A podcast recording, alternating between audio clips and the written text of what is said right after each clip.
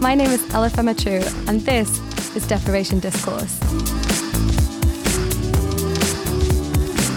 Every episode, I sit down with young people and professionals, and we have a real open discussion about what it is to be a young person in poverty today. You can find out more info about the research project behind this podcast at deprivationdiscourse.com. So I'm here today with Shauna Macaulay, who's the Member of Youth Parliament for South Tyneside. Hello. Hi. Hi. um, and I'm here with Georgina Burt, who works at Children North East. Hello. Hello. Thank you so much for joining me today, both of you. So I guess we'll start with where we are today. So we're in Children North East head office today, which is um, in Newcastle. It's in the west end of Newcastle. Yeah. Thank you for having us here as well. It's lovely to have you here.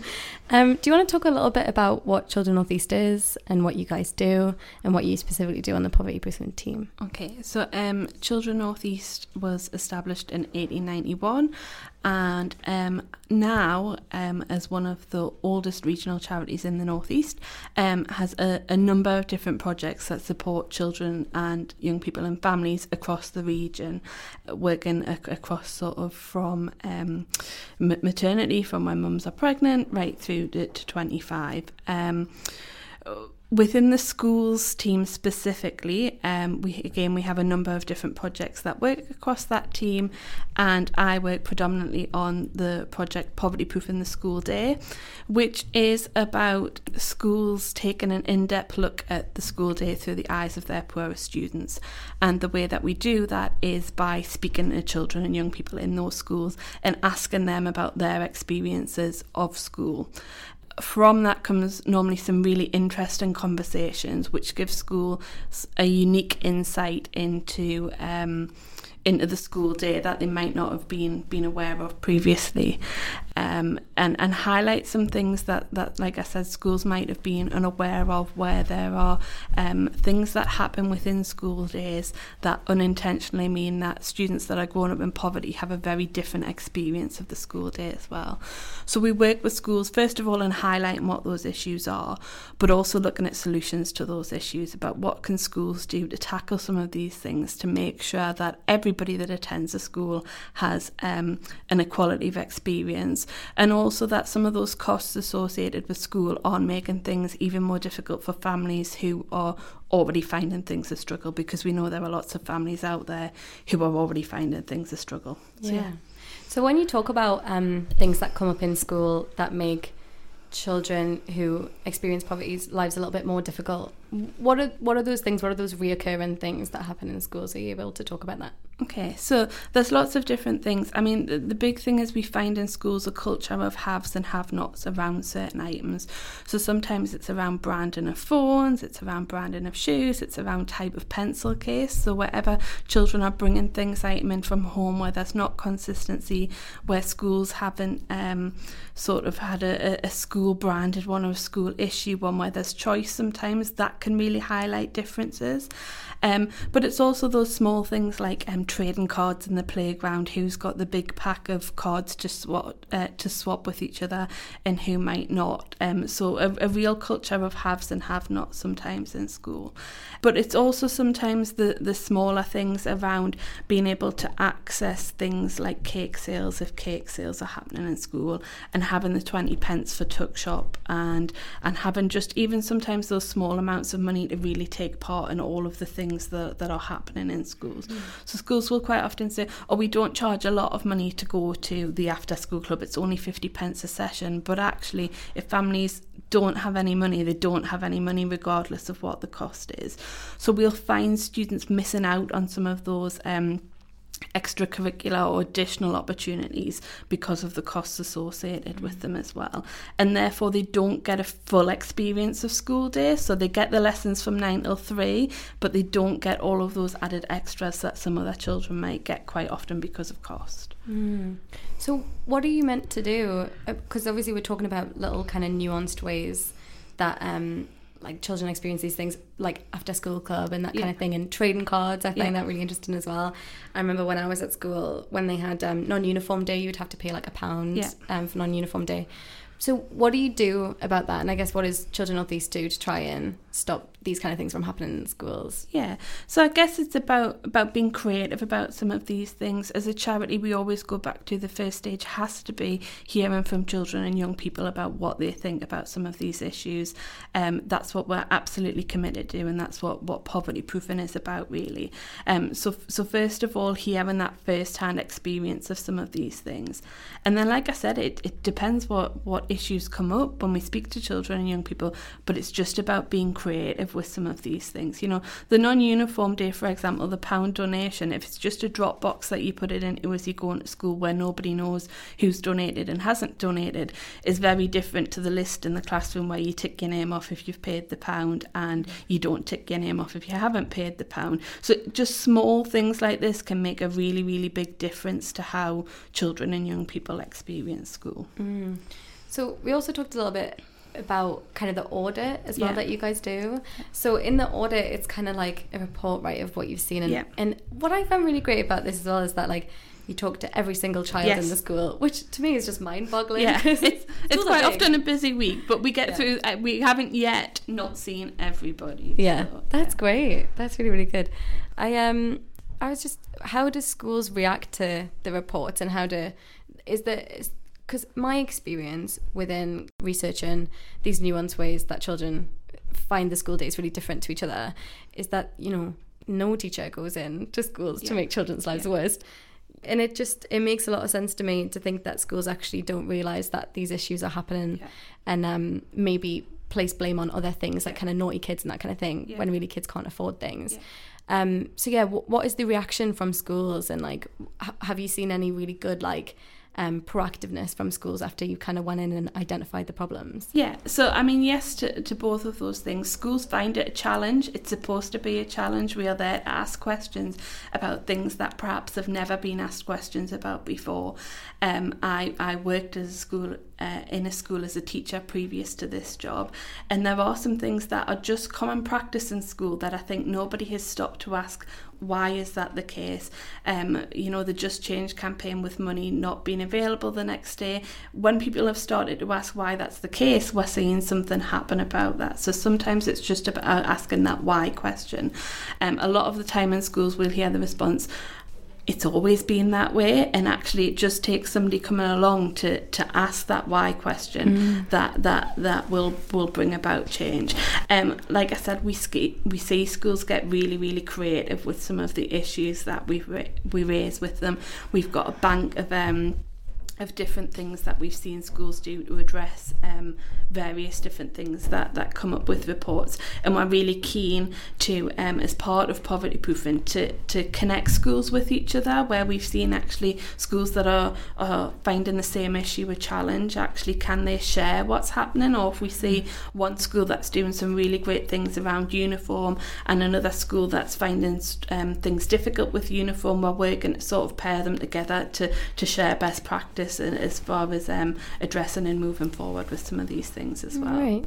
I think one thing that you said earlier, which really struck me, was that young people experience these things and then you know you go and talk to them and you speak to every single young person Yeah. and often the work that you do can kind of mediate from young people to schools and have that kind of access in a way that's um you know it doesn't it's a third party Yeah. thing you know um do you find kind of being a mediator is a really is a better way to kind of raise these problems with school instead of you know young people who are experiencing these things to kind of come up to the school and, and say that to them Yeah, it's really important because time and time again schools will say to us they wouldn't have said that to us. They wouldn't have said what they've said to us as somebody that's third party um, to a member of staff from school because of because of fear of stigma around it, I guess, and um, and what the consequences of, of, of saying something like that to a school might be.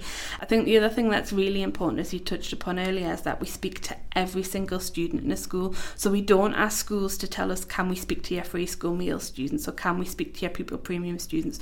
Because we know that actually there might be students in school that are in families where things are, are difficult when it comes to finances, but they might not be eligible for free school meals and they might not be eligible for pupil premium. And that's why it's important that we hear everybody's experience, not just those that may um, may fall within a certain category or way of monitoring things in Mm. schools as well. And I think that's the other reason that students are often so honest because, again, it's something that everybody in the school is taking part in. Yeah. I guess on the topic of young people being able to have agency to talk about the issues that they face in school, um, Shauna, you're here representing young people, which is great. oh, I guess the young people of South Tyneside. Yeah. Um, what is your role and kind of how much does your role have to do with representing young people who experience these issues within schools? I think a lot of the events we do, some schools focus on the um, children who wouldn't have the opportunity to come. Um, and then other ones, it's like goes from like the highly achieving, they want to bring the best students to, and some schools are actually really good at bringing students in that would have no opportunity to do any work outside the schools in, and I think their opinion and a lot of what they bring to the events is usually a lot like higher quality and stuff Mm. that all want always want to get involved and stuff. And I have had a lot of like students come to us and go, "Oh, I've never done anything like this before. I never feel like I've had like anyone to listen to us or anything like that." And I think that it's a huge thing for some like students. And what we try and do with the event is just sort of get them to wear the uniform a lot. I know we have been asked at events, "Oh, can we not just bring our own, wear our own clothes and stuff like that?" But that's going to limit. So at the moment, we've got this scope of young people that can everyone can access the event. It's paid for. They get like food when they're there. Mhm. It's like great. Um, but then by turning around and saying, "Oh yeah, but you've got to."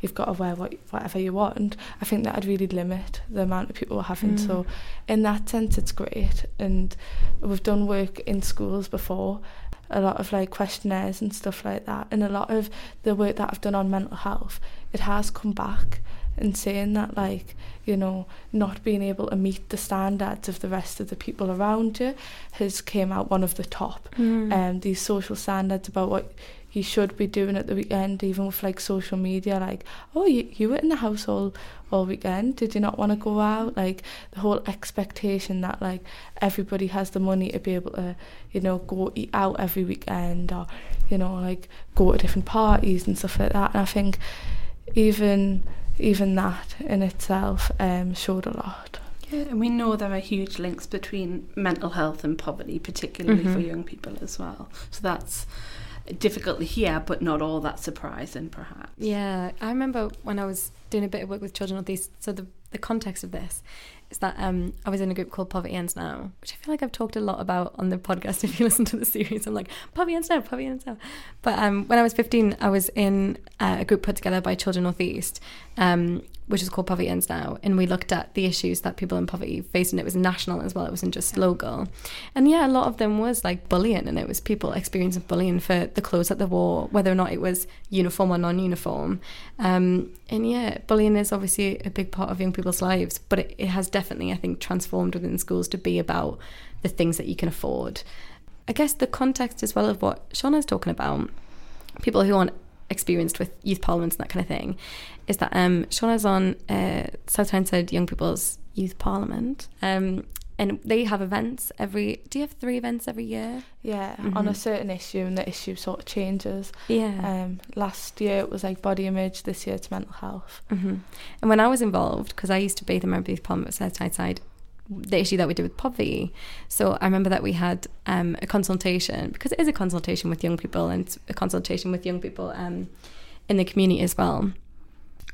And I remember we did about school uniforms, and, and it was really controversial. And I don't know whether or not you've experienced any controversy with like when you were talking about mental health or when you were talking about body image.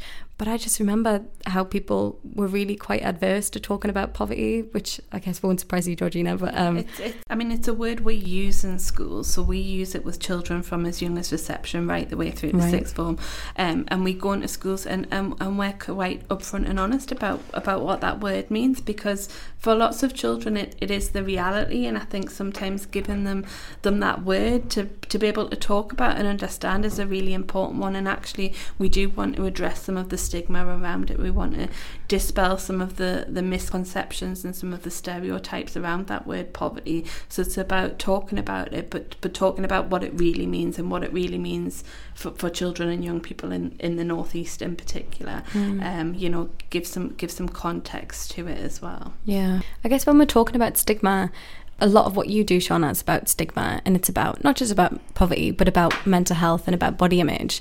How can young people have a really important role in breaking down stigma in the community?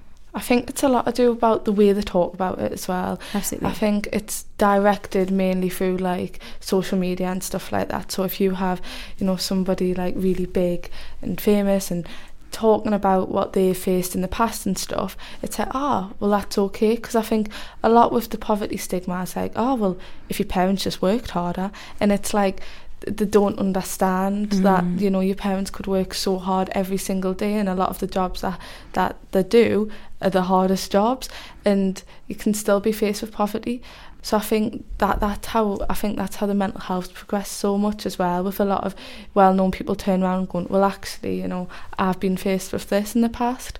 Um and yeah I think that is a, a huge thing. I think as well it's the environment you're, you're surrounded with. So I've been to two schools one school one sixth form.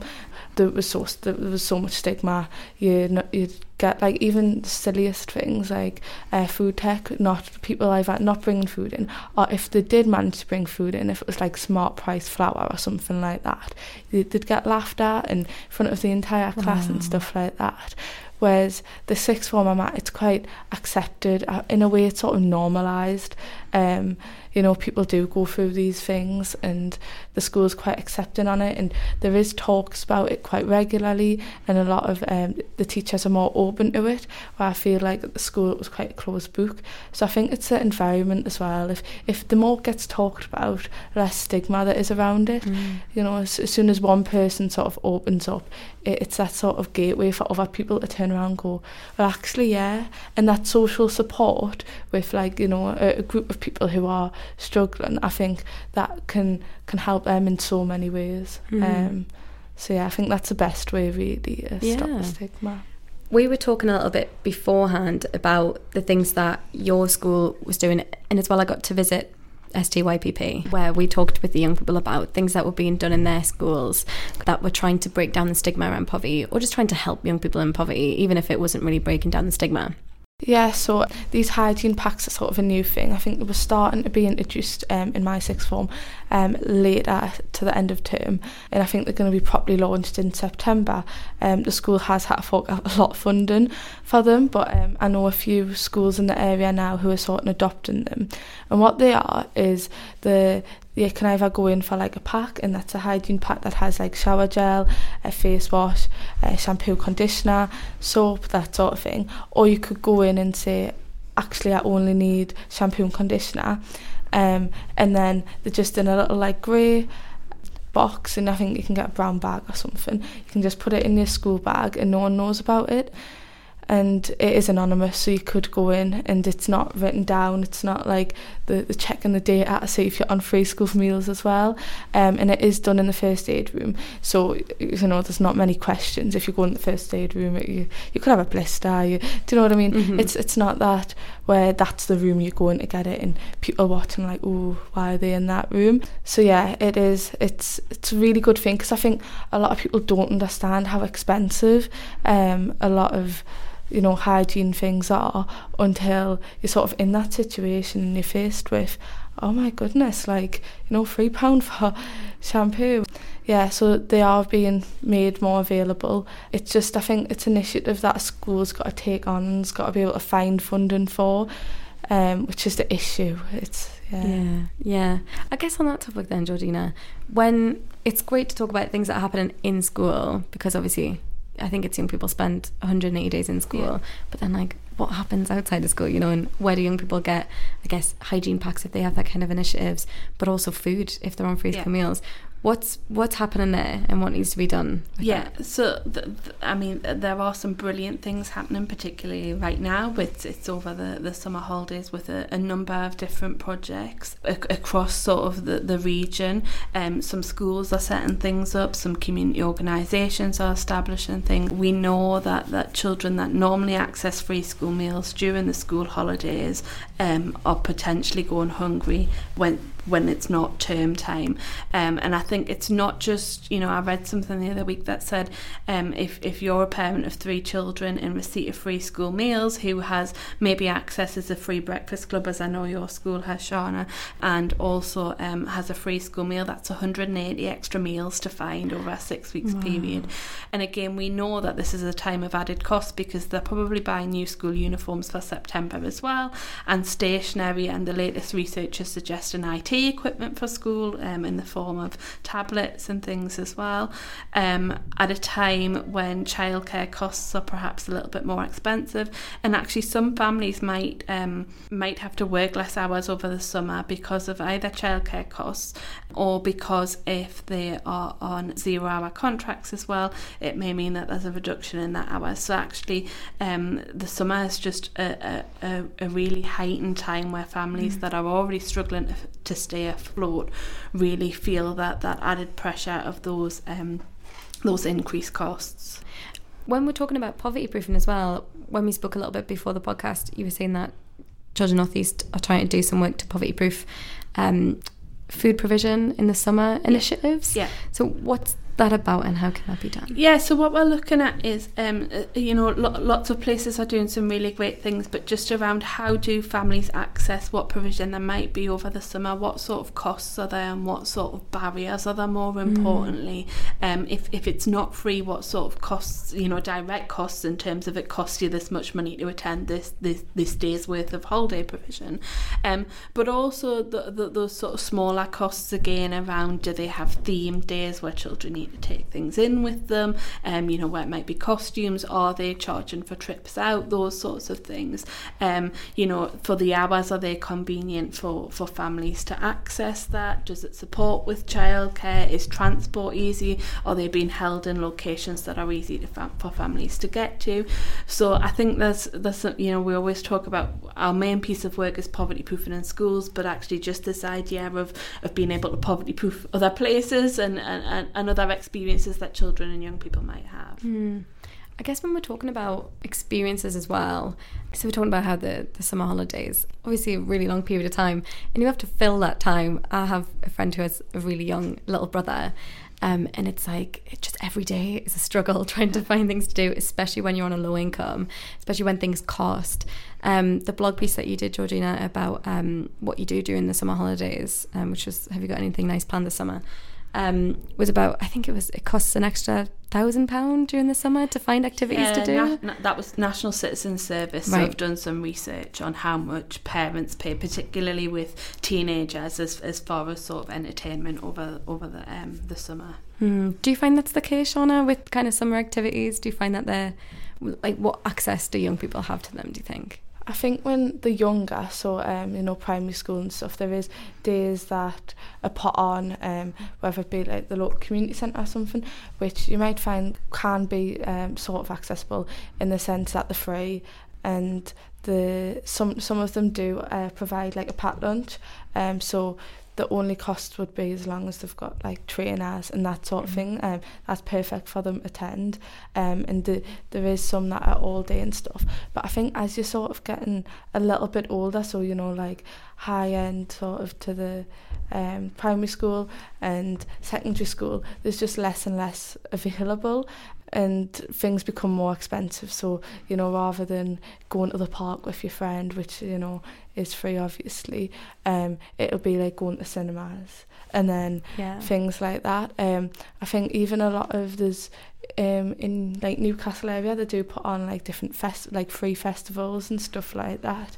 But obviously the cost to get there and then while you're out I, I know everyone will be going oh well how about we'll all get like you know like matching headbands mm-hmm. and stuff like that and I think but when you don't physically have the money you do feel quite isolated when you're out in that sort of environment you know the food is ridiculously expensive yeah. you know like drinks and stuff when you're out so although things might seem accessible and stuff they're just really not because you go there and you're feeling you know, quite under pressure and quite isolated from everyone else. Um, it just isn't accessible really. You're gonna go and you, even if you expect to, you've like got the money, you know, one pound forty for your chips, and you turn up and it's like, oh, it's two pound.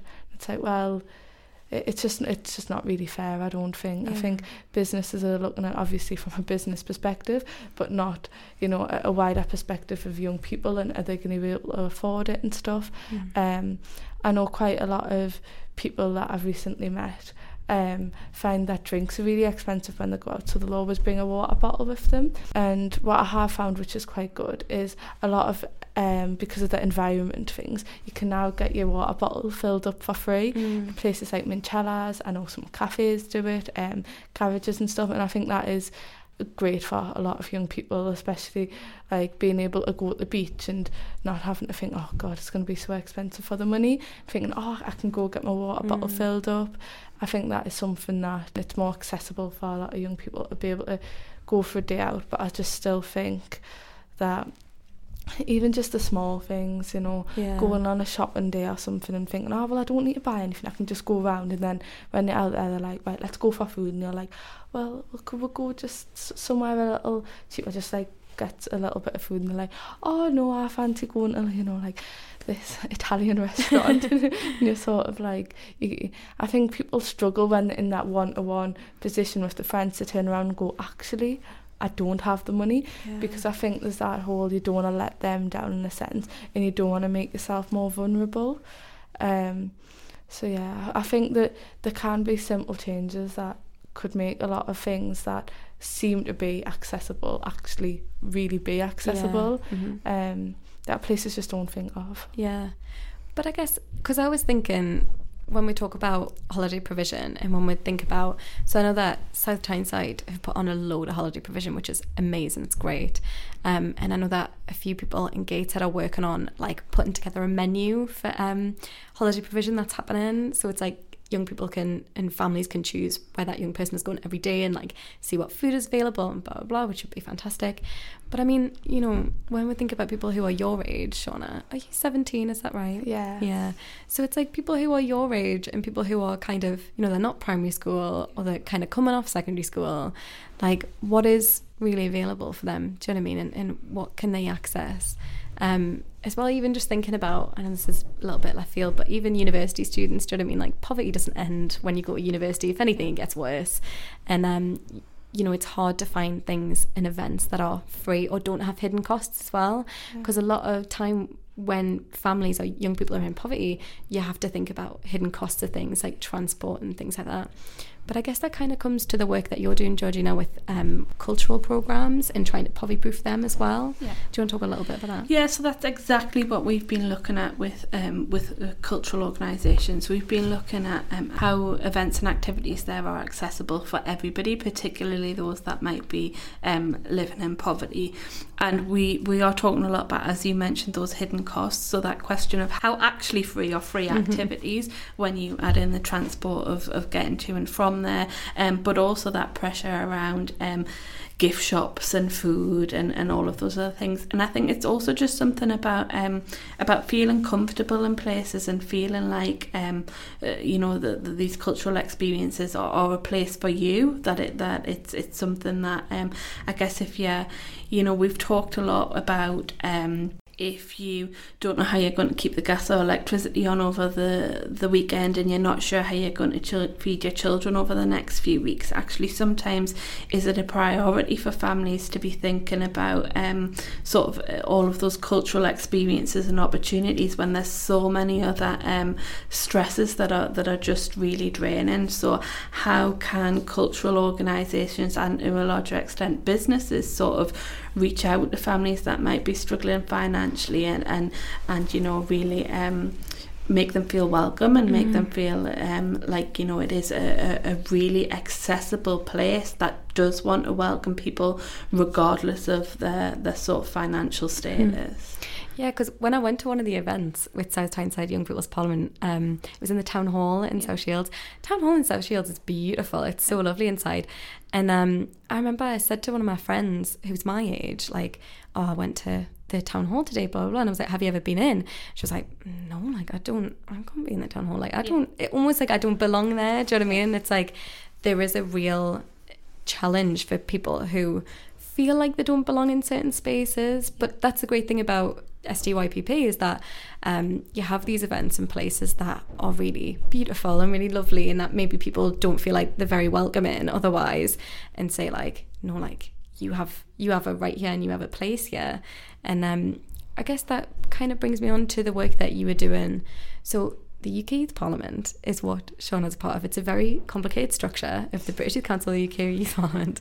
Um, but you went to the annual sitting, which was in university in Leeds, right? Yeah. So that was a few weeks ago. Um, and that was another great thing, I guess, to an extent of kind of young people being able to like be in a place like a university and take up space there and, and then food gets provided and that kind of thing, which is really great.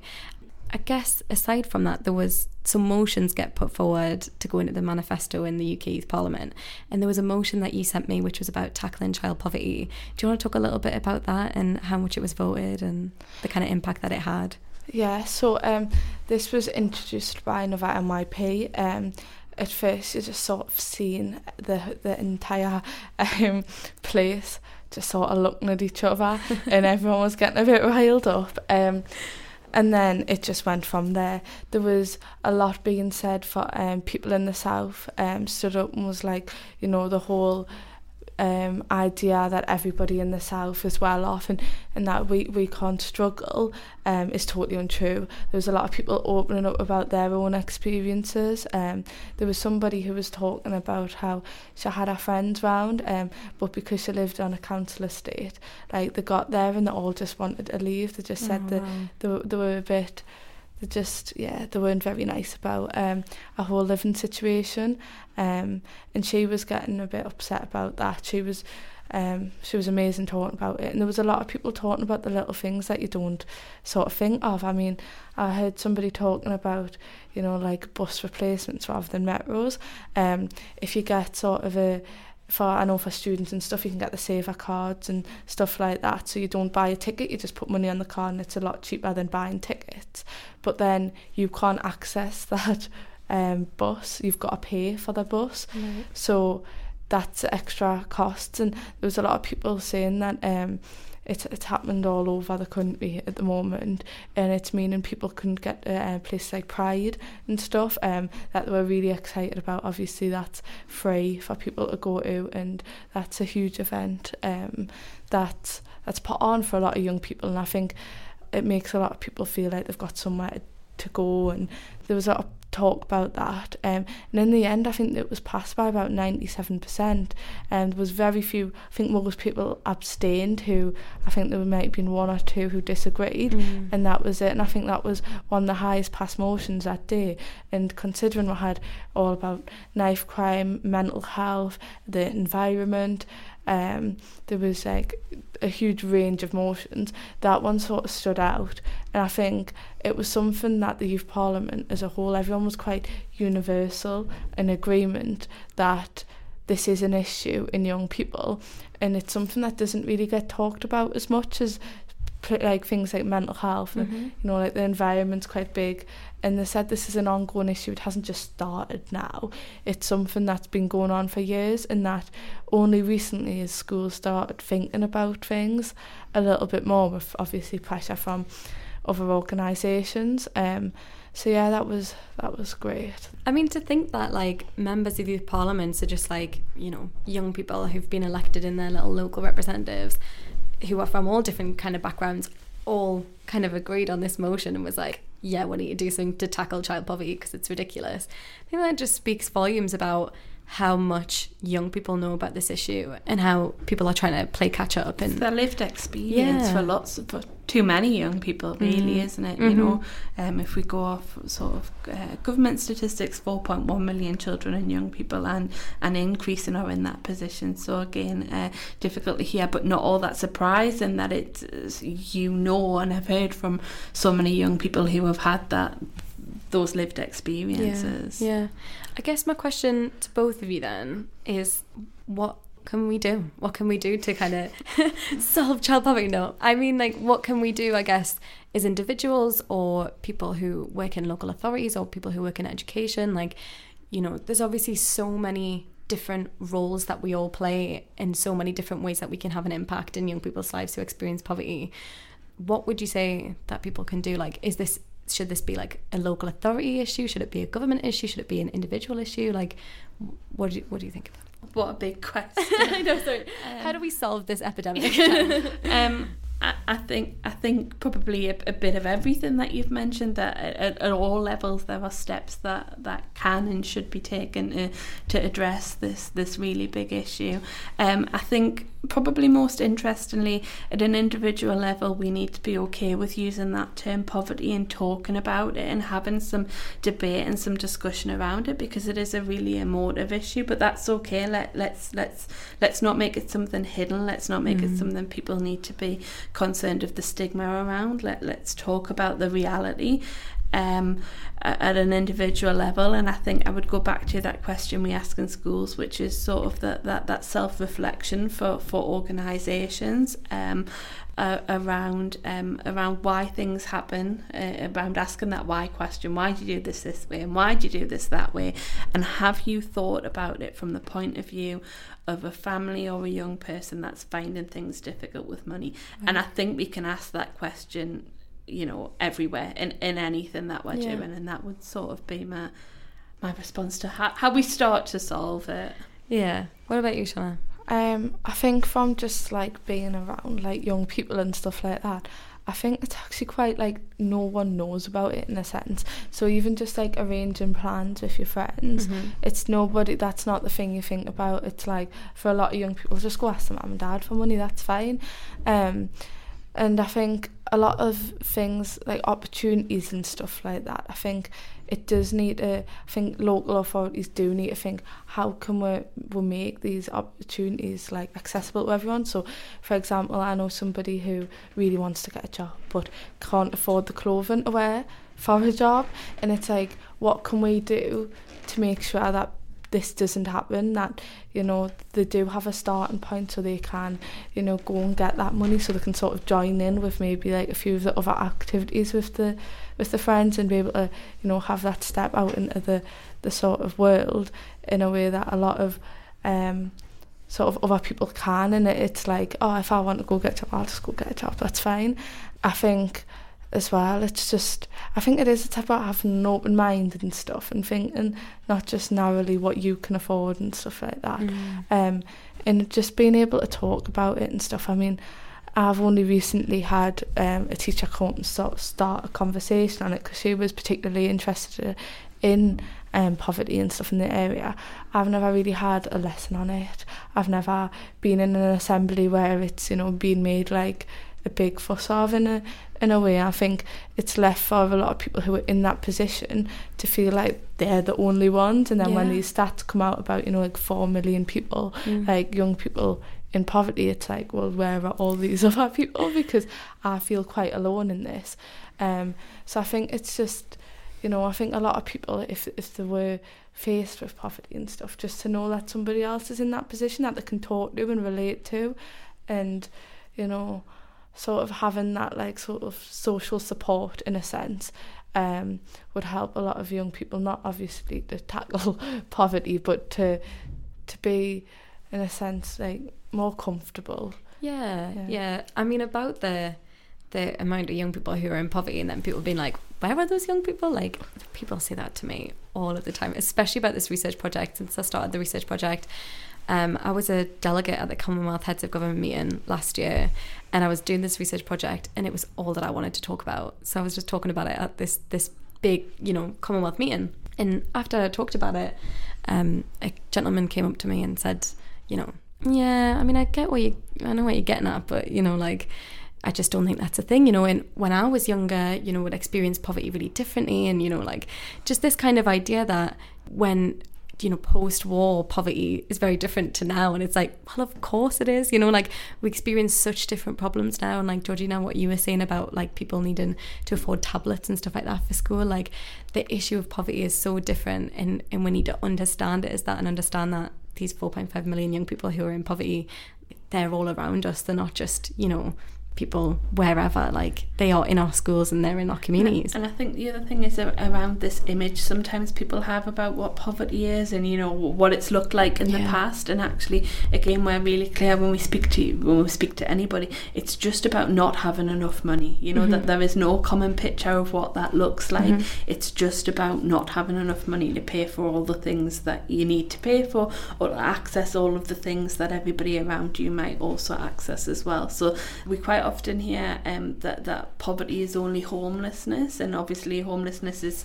is absolutely to yeah. do with poverty. And but actually, you know, trying to sort of you can still have a house, but be struggling to pay for everything that needs to be able mm-hmm. to pay for. That that is still poverty if you don't have a, mm-hmm. enough money for all of those things. Um, I think the other thing is the issue of debt as well. That lots and lots of families um, that are living in poverty will have debts that nobody else would would necessarily be aware of. So just you know know, because it's not always visible, I think it's really difficult to communicate. As you mentioned, that actually it, it doesn't mean that it, it's not there. It's very much there. Yeah. I was just going to say, um, obviously, poverty affects everyone differently. And I was in a um, school um, not long ago for um, students with additional needs. And the obviously they get extra funding if they've got certain disabilities and stuff, but that covers absolutely nothing for the amount of extra equipment and stuff they need.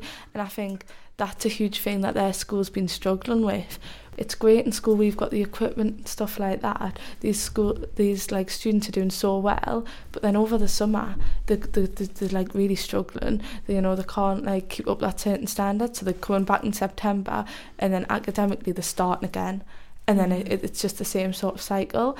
In this school there was a lot of autistic um, young people and a lot of the different like fidgety things and stuff just to calm them down um, was yeah it was just they couldn't afford it. You know the, the headphones um, for noise cancelling headphones and stuff like that are like ridiculously expensive when you look into it. Like some of them are hundreds of pounds if um you know if the child is severely autistic. And a lot of people just can't afford these, but these are necessities for these young people because they can't go about their everyday life without this equipment.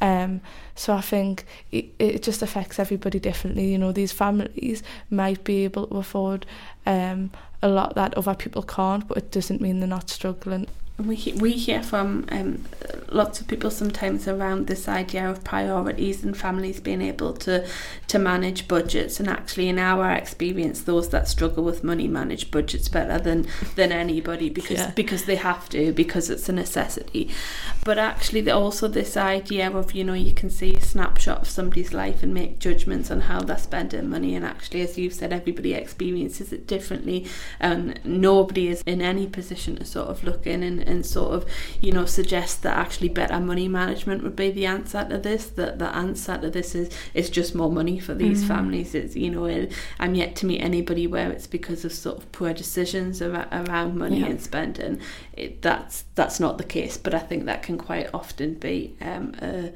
a misperception that people have mm. yeah I think um, I think you made a really good point as well about how people experience poverty differently because it's different for everyone. People who have disabilities and are in poverty experience it so differently and need so many different things that are more expensive.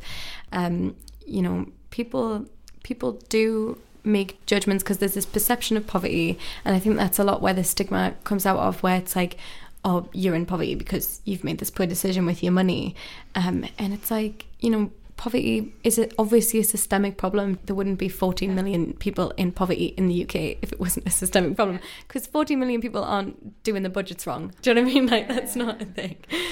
The, the key thing that I got out of the conversation that I've had with you two today has been that a lot of the issues that we have about the stigma of poverty, especially, have come from people maybe I wouldn't say people hiding their experiences of poverty, but maybe just people not wanting to be vocal about it for the stigma, for kind of the perpetuation of poverty, um, where where you said when people had a, a open discussion about it in UKYP, you know, people were piping up about kind of their experiences left, right, and centre, you know, because when young people, especially, are given a voice to be able to talk about their experiences, they absolutely use that voice. And it's the same with you talking to every single young person in the school. Young people just want to talk about their experiences and the hardships. Um, and that's really key. And, and maybe in trying to end kind of hiding their experiences of poverty, we can help kind of alleviate poverty. Do you think then, I don't know, this might be a bit of a conceptual question, but do you think then that kind of stopping this this hidden side of poverty kind of you know trying to as you say like if you're out with your friends and they want to you know buy a certain kind of food but you can't afford it but you go along with it anyway do you think that it should be an individual's kind of responsibility to, to say like actually I'm in poverty I'm one of the 4 million young people who are in poverty like or do you think it should be kind of schools taking that initiative or local authorities taking that initiative or government taking that initiative to say like you know, um, people experience things really different, and, and it needs to be a cultural change rather than individuals taking that, you know, authority and, and kind of going to the schools or going to the communities and saying, "I'm struggling. How can you help me?" What do you What do you think about that? That's a really hard question as well. I'm sorry, it just kind of came to us. Not not to avoid the question. I think it's twofold. I think absolutely empower individuals and uh, uh, you know, in particular, young people to share their own experiences of whatever matters mm. to them. And actually, for a lot of young people, as we're hearing, poverty is a big issue that they're facing. But I think it is something. I mean, particularly with schools, about schools and and, and wider than that, creating um, situations and experiences where actually children and young people don't have to don't have to say that, where they have thought about those issues before they arise. So they have thought about the trip or the food technology lesson or, right. or, or, all those experiences um, where actually they're not putting children and young people in that position of having to say, actually, I can't do this because I can't afford it. Or that they have already established um, the, uh, an appropriate route for children and young people to be able to say that so that they don't have to say it in front of everybody that it's not that moment um, at the tuck shop or you know on the school trip of saying oh I haven't got the money um, but that actually it, it's something that is very much if if if you're struggling with this this is the person you need to speak to and here's how you speak to them um, or that the issue isn't there in the first place yeah. so I guess about I, I, I would put more the onus on schools to create a, a school day where actually children and young people aren't put in that position in the first place. Mm-hmm. I think one thing about saying it's an individual sort of responsibility is that I think a lot of people would speak up if they felt like they were going to be heard and not judged. Right. In the sense that, like, you know, you'd want to turn around and go, yeah, actually, I am struggling for money, but then you know, not want to turn around and go, well, my, you know, auntie's friend, she's been blah, blah, blah, homeless and all the rest of it, and sort of making you feel a bit like you're not in, like you are in that position and that is an awful position for you to be in. And you, in the sense that I think some people are, make you feel like you're not allowed to feel so bad about it, if that makes sense. Mm. Um, so I think there's that side of it, but I just don't think it's something that you, you should have to vocalise at all. I don't think it's you know it shouldn't be one of those things like oh like you know I can't afford to do this I can't do you know what I mean I think it should be made in a sense where in, in certain terms that like it's normal for not everyone to be able to afford mm-hmm. it as well as you know schools and I think there needs to be a lot more government funding because a lot of what schools are doing do rely on funding yeah. whether that be from the government or different organisations or for them a sort of fundraise for it um, and I think so if that did get implemented and stuff and a lot of uh, sort of resources being able to just be free to access and stuff like I know my sixth form currently you can get pens for free because it's been a huge issue with pens running out and not being able to afford to go get another, you know, pack of them for, you know, so long and stuff. So pens are now free at my school, um, but that is something that took surprisingly a lot of fundraising mm. for, um, and a lot of like you know money. Because um, I don't think people realise how expensive just those little things, how mm-hmm. everything adds up. I know in my school it was mandatory for you to have um, highlighters and they are ridiculously expensive yeah. for what you're getting. Um, so I think yeah, government does need to be, um, you know, sort of putting money aside for schools to be able to implement mm-hmm. things because mm-hmm. I think a lot of teachers would love to be able to say, you know, like I will, I'll give you free um, equipment and you know I'll be able to do all this but they, they physically are stuck in that sort of position where you know they can nag the head as much as they want to get it. But mm. if the head can't get the money from anywhere, it's just that sort of cycle whereas, you know, the the young people feel like they're not being listened to and that you know that they're, they're quite isolated and they can't do anything about it. The teachers are in that sort of frustrated stage where they, they're trying to do what they can, but it's not enough, Mhm. and their head's in that stage where you know he or she knows that that's their sort of responsibility, but they can't do anything because the the budget is needed to Mm. go over places. So I think yeah, there isn't enough money being delegated for tackling poverty in the first place. Yeah, and I think a lot of that comes back to as well, kind of ring some really important things to children who experience poverty, like um, pupil premium or like free school meals. You know, those things need to be protected, and I think as well because because we are through the work I guess that Children Northeast is doing and other organisations to try and make it really apparent that like this is important and children's lives are different if they in school if they're you know on a low income their families are on a low income and I guess it's just coming back to making those provisions for young people just non-negotiable in the budget because I feel like when it's it's the same like anything in poverty. It's like you know when kids are off for the school holidays, um, it's the parents' meal that goes first, and then the kids get that food, you know. And it's in a way it's kind of the same in school budgets where it's like if things are going difficultly in school, the first thing that gets taken away are things that kind of benefit young people who are in poverty because they they don't have to like I know that free school meals aren't um, looked at by Ofsted and that kind of thing. They don't have they don't rate them. So um, yeah, I think it comes back to that. It, it, there's a couple of things there, if I could just sort of Yeah, pick absolutely. up on around. Uh, the, the first one is Ofsted. Um, we've looked at this. The framework's changing from September, so what schools are, are judged and graded by has, has been changed slightly after a period of consultation. And actually, um, uh, you know, reading in Ofsted, they're talking about students having a wide and rich set of experiences. All students, particularly those that are disadvantaged. So I think that's really um, exciting actually because I hope that that's going to give schools um, the green light, if you like, to say actually this is important and this is something that in reading the framework there are lots of other things in there, but that Ofsted have said that they, they value as well that students are getting access to a broad curriculum. So I think that's that's a, a, a positive um, a, a positive step and a positive step for schools. I think the other thing is just around we mentioned free school meals and pupil premium, which is the indicator we have in schools usually of, of children that might be living in poverty. Um, one of the, the biggest sort of issues we see in school is that actually, whilst they're um, brilliant provisions for schools, they don't encompass everybody that might be struggling financially. Right. And actually, we are finding more and more that there are children and young people who aren't eligible for free school meals and by extension aren't eligible for pupil premium.